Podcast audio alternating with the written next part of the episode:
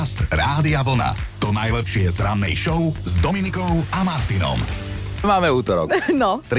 jún, že? Meninový týždeň doplňajú Antonovia a Genadijovia. Tak všetko najlepšie, inak na dnešok pripadol aj deň šiaceho stroja. Vynálezu, ktorý keď vznikol, tak ľudia ho považovali za najúžitočnejšiu vec na svete.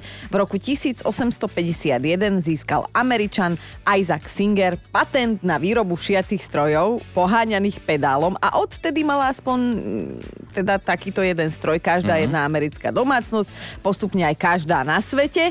Inak ten pán Singer, tak to ti bol riadny kvietok, lebo 5 manželiek mal, akože oficiálne splodil 24 detí.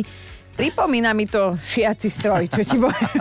24 detí, to keď chceš zobrať na zmrzlinu, vieš. Na deň detí. Posledné, kým čaká prvé, už má dávno zjedené, už plače, že chce ďalšiu. Druhú rundu. 13. júna sa narodila aj česká herecká legenda Helena Růžičková, inak vyštudovaná zubná laborantka, to je zaujímavé. Na herectvo ju nikdy neprijali, ale vlastne ani nemuseli, keďže ona sa ujala aj bez školy. Dnes by pani Rúžičková oslavila 87 rokov. To je legenda. A keď Helenka, tak aj kultová trilógia Slunce, seno a tak dále.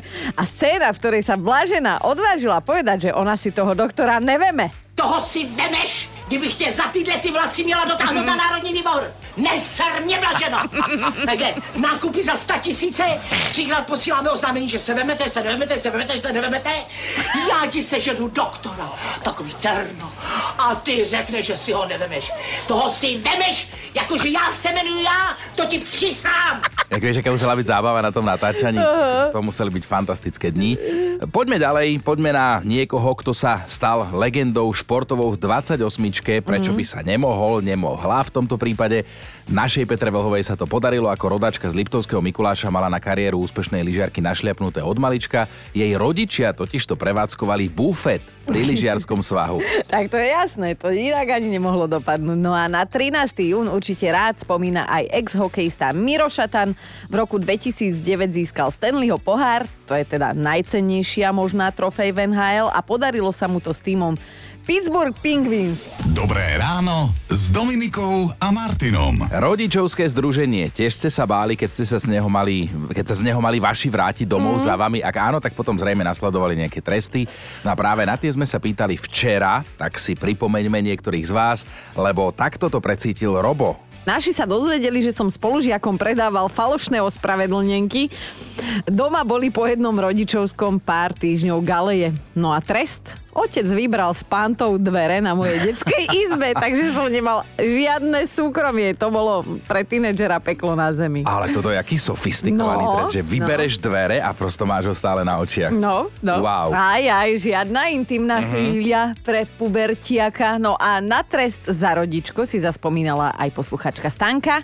Môj trest bol úplne klasický. Keď prišli rodičia domov, tak to bola hubová hneď od dverí, potom nasledoval šlapkový bombardér, presný zásah podaní môjho snajper otca, neskôr siahodlhý výsluch bez možnosti hájiť svoje názory a záujmy, potom zákaz povoleného aj zakázaného, kde som sa v polovici už strácala, že čo to vlastne môžem a čo už nie. A dupla zaracha a potom zduté gamby som mala minimálne na 3 dní. Ale mňa zaujal ten šlapkový bombardér, lebo to aj my si tu tak hovoríme, že vyfackám ťa šlapkami. No. Nielen hovoríme, ale sem tam aj dostaneš. Tá mega, ale že fakt mega nás včera pobavila Simona. Nakoľko ja som bola veľmi zlé dieťa, veľmi neposlušný študent a docela flákač, tak na rodičovské združenia som musela chodiť pravidelne s mojou maminou, takže vždy zo školy cestou domov, ktorá trvala tak minimálne pol hodinu, pešo som bola aktívne mlátená po hlave. Takže som si to vždy užívala, a ja a asi aj moja mamina. Ale aj ty si bol včera za vtipného, alebo som to bola ja?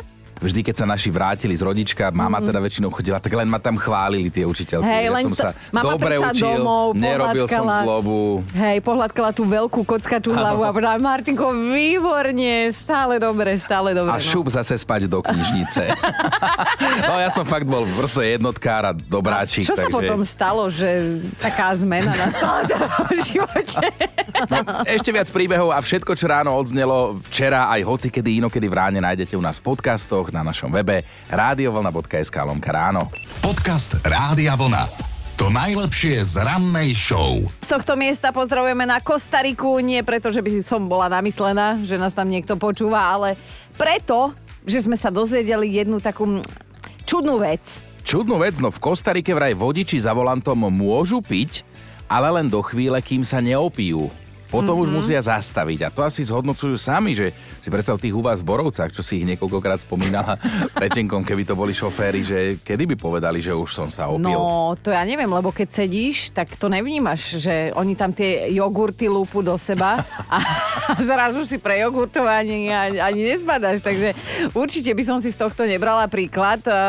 Ale môžete sa zapojiť do dnešnej debaty a tá bude vlastne o šoferovaní trošku. Budeme sa pýtať, že keď máte na výber, či pôjdete autom ako vodič alebo ako spolujazdec, čo si obvykle vyberiete a možno by ste to mohli aplikovať aj na nejakú konkrétnu situáciu a vyťahnuť nejaké vaše príbehy. Na parádu sme si vás vycvičili, lebo dnešná téma šofér alebo spolujazdec vás teda chytila za srdiečko a prišlo aj zo pár super vtipov, tak ja neviem, aspoň jeden si dajme. Ženy sa snad neurazia, Chino, tak poď, daj to ty, nech sa na teba. No, tak. Čo na mňa Paťo poslal, že stretnú sa dve dušičky v nebi. No. Aké posledné slová ťa sem vyprevádzali?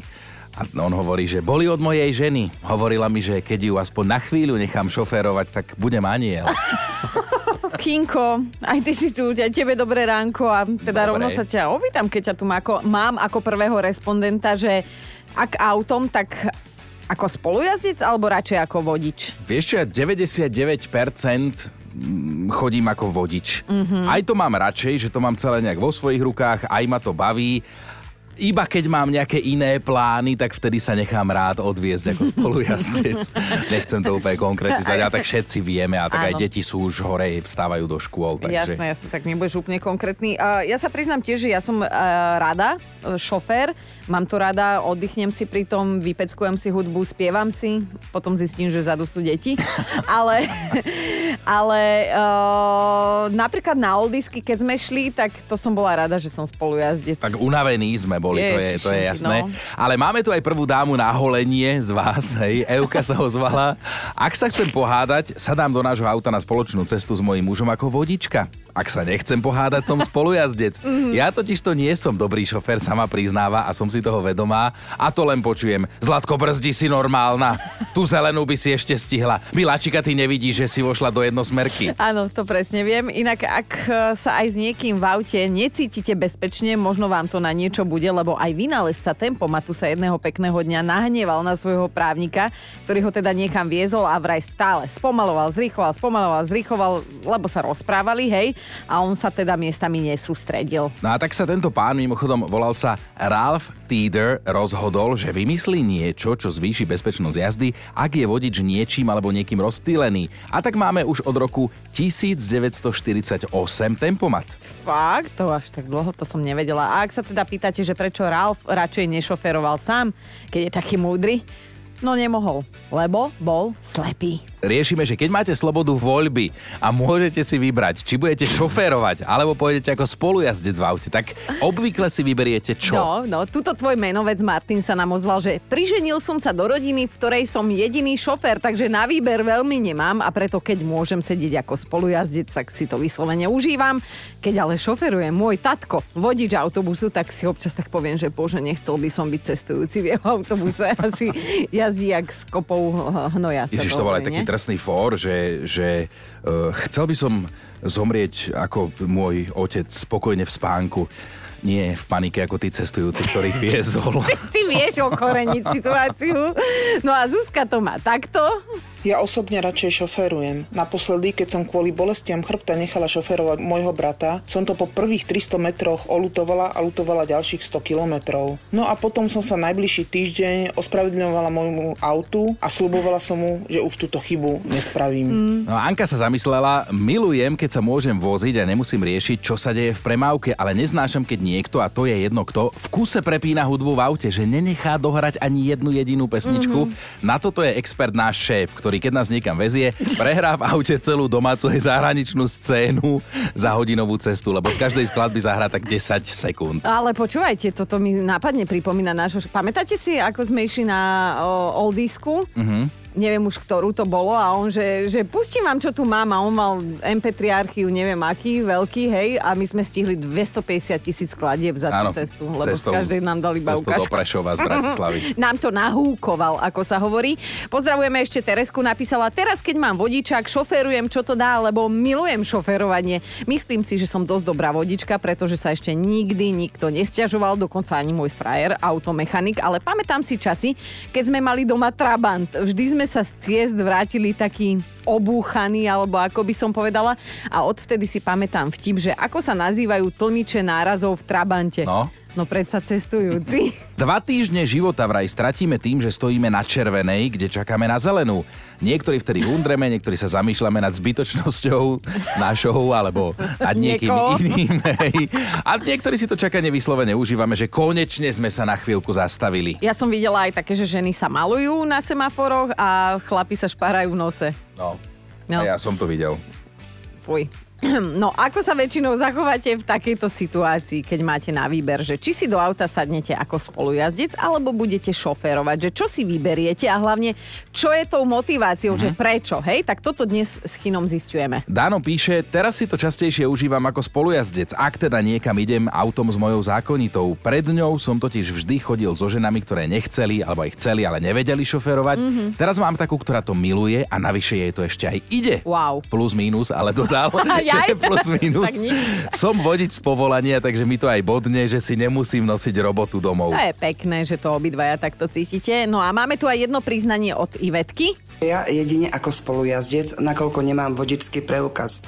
Síce mám dopravnú školu, odbor automobily, ale mám strach zo šoferovania.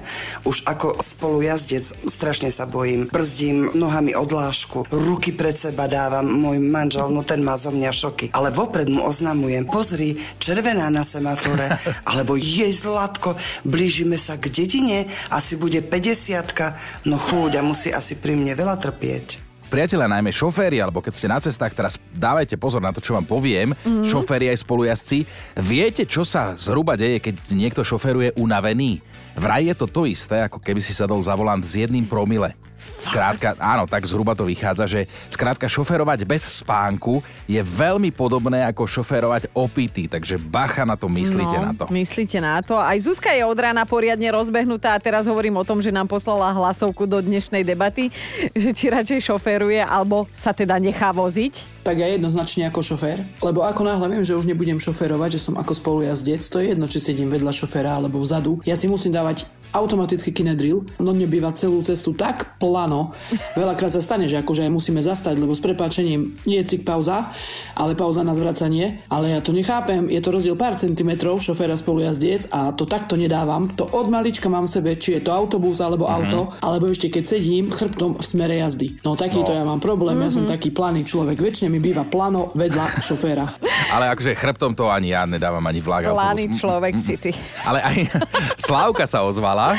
Slávka napísala, neznášam byť spolujazdec, musím byť pánom situácia tých blbcov, ktorí jazdia na diaľnici v strednom pruhu, tak tých musím vytrubiť. A to je aj dôvod, prečo ma málo kto pustí za volant, lebo strašne veľa trubí ma nadávam pritom, ale inak som v pohode, baba.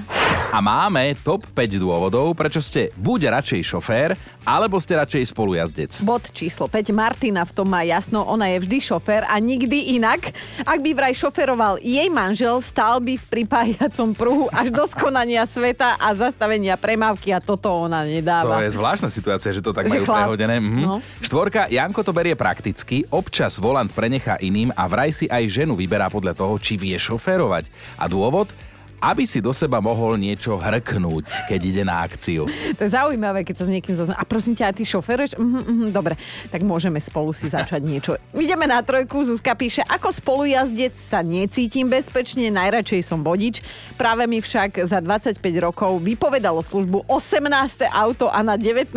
už nemám financie ani nervy, takže sa musím naučiť cestovať MHDčkou, busom a vlakom. 2. Roland sa vyjadril stručne, jasne, ak do auta. Jedine ako šofér. Nasrdilo by ma, keby ma prizabil niekto iný ako ja sám.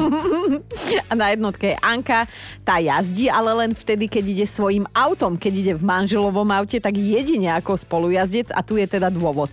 Nerada počúvam jeho komentáre. Jeden kanál je na ceste, aj cez ten prejdeš. Choď 1,5 metra od toho cyklistu. Prečo sa pri predbiehaní tak skoro zaraďuješ? Prepni si svetlá. Najradšej by som ho z auta vyhodila. Aby z auta nemusel letieť, tak sa vyhovorím, že na jeho aute, kde je automat, to neviem. Sedím si vedľa neho, užívam si jazdu a spievam si pri vašej vlne. A mám pokoj aj ja a je pokoj aj v rodine.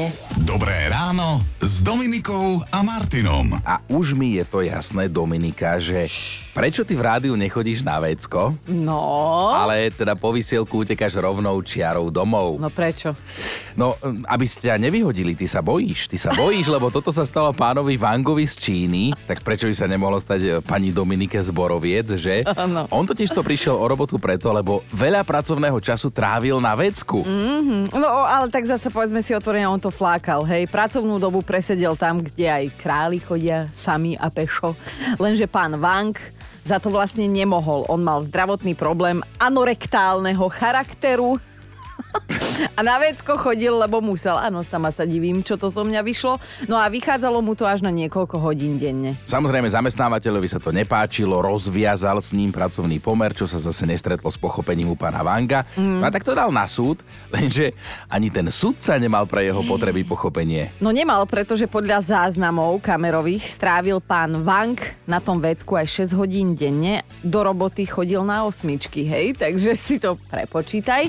Výpoveď je asi zjavne oprávnená a pán Wang, aj keď má teda pokazený zvierač, musí chodiť podľa sudcu na záchod, ale v takých rozumných intervaloch, lebo to naplánuješ. No ale tak u nás je tým sudcom naša produkčná Erika, lebo ty povieš jej, že idem na vecko. Že mám právo už ísť. Ideme volať poslucháčovi, tak ja už potom idem na ňu s tým, že mám právo ísť teraz na vecko. Podcast Rádia Vlna. To najlepšie z rannej show. Herečka Jennifer Aniston, alebo teda Rachel Greenová z Priateľov u nás, vám chce niečo odkázať. Bez ohľadu na to, či ste muž alebo žena, jej sa totižto nepáči jeden kompliment, ktorý veľmi často dostáva nielen ona, ale bežne aj iné ženy. No, tvrdí, že tento kompliment je hnusný a mal by byť vyhodený na smetisko dejín. Niekde za borovcami. Napriek tomu, že je teda myslený ako pochvala, tak to vlastne vyznie úplne opačne a ten kompliment znie, že vyzeráš skvele na svoj vek. Že podľa nej stačí povedať iba tú prvú polovicu, že vyzeráš skvele. Áno, o tom, že túto akože pochvalu doslova neznáša, sa vyrozprávala v rozhovore pre časopis Vogue s tým, že ona sama sa cíti lepšie, duševne aj fyzicky, ako keď mala 20. Napriek tomu, že má po 50-ke, tak teraz je to lepšie. Áno, to je podobný kompliment. Vyzeráš super na svoj vek, ako keď vám niekto vás stretne na ulici, 20 rokov vás nevidel, vy prejdete prerodom osobnosti, je z vás nový človek, vyzeráte objektívne lepšie a on vám len tak zapotí, že Ježiš, ale ty si stále rovnaká, ty sa vôbec nemeníš. No tak díky, kamoško. Dobré ráno s Dominikou a Martinom. Fakt na dnešný deň to je vlastne odpoveď na otázku, že čo robíme my ženy v priemere 9 krát denne. A toto sa mi páči, tento fakt. 9 krát denne vraj premýšľate nad tým, či vyzeráte dobre. Tvrdí to jeden britský prieskum, takže počas dňa sa žena zamyslí nad svojím výzorom tak priemerne raz za hodinu. Ale ja aj keď spím, akože rozmýšľam nad tým, stále sa kontroluješ, ideš okolo výkladu, hej, a nepozeráš, aké majú nové handry, ale pozeráš na seba, že či stále dobré, že účes stále drží, no ale možno by sme sa nezamýšľali tak často, keby ste nás vy muži viac chválili. Možno by sme vás my muži viac chválili, keby bolo za čo. Ale iba aj ty my. Podcast Rádia Vlna. To najlepšie z rannej show. Mali by ste vedieť, že visieť dolu hlavou v zábavnom parku vôbec nie je zábava a tvrdia to ľudia, ktorí sa teda išli povoziť na jednej horskej dráhe. Bolo to na východe Číny v provincii Šepej v meste Qinhuangdao.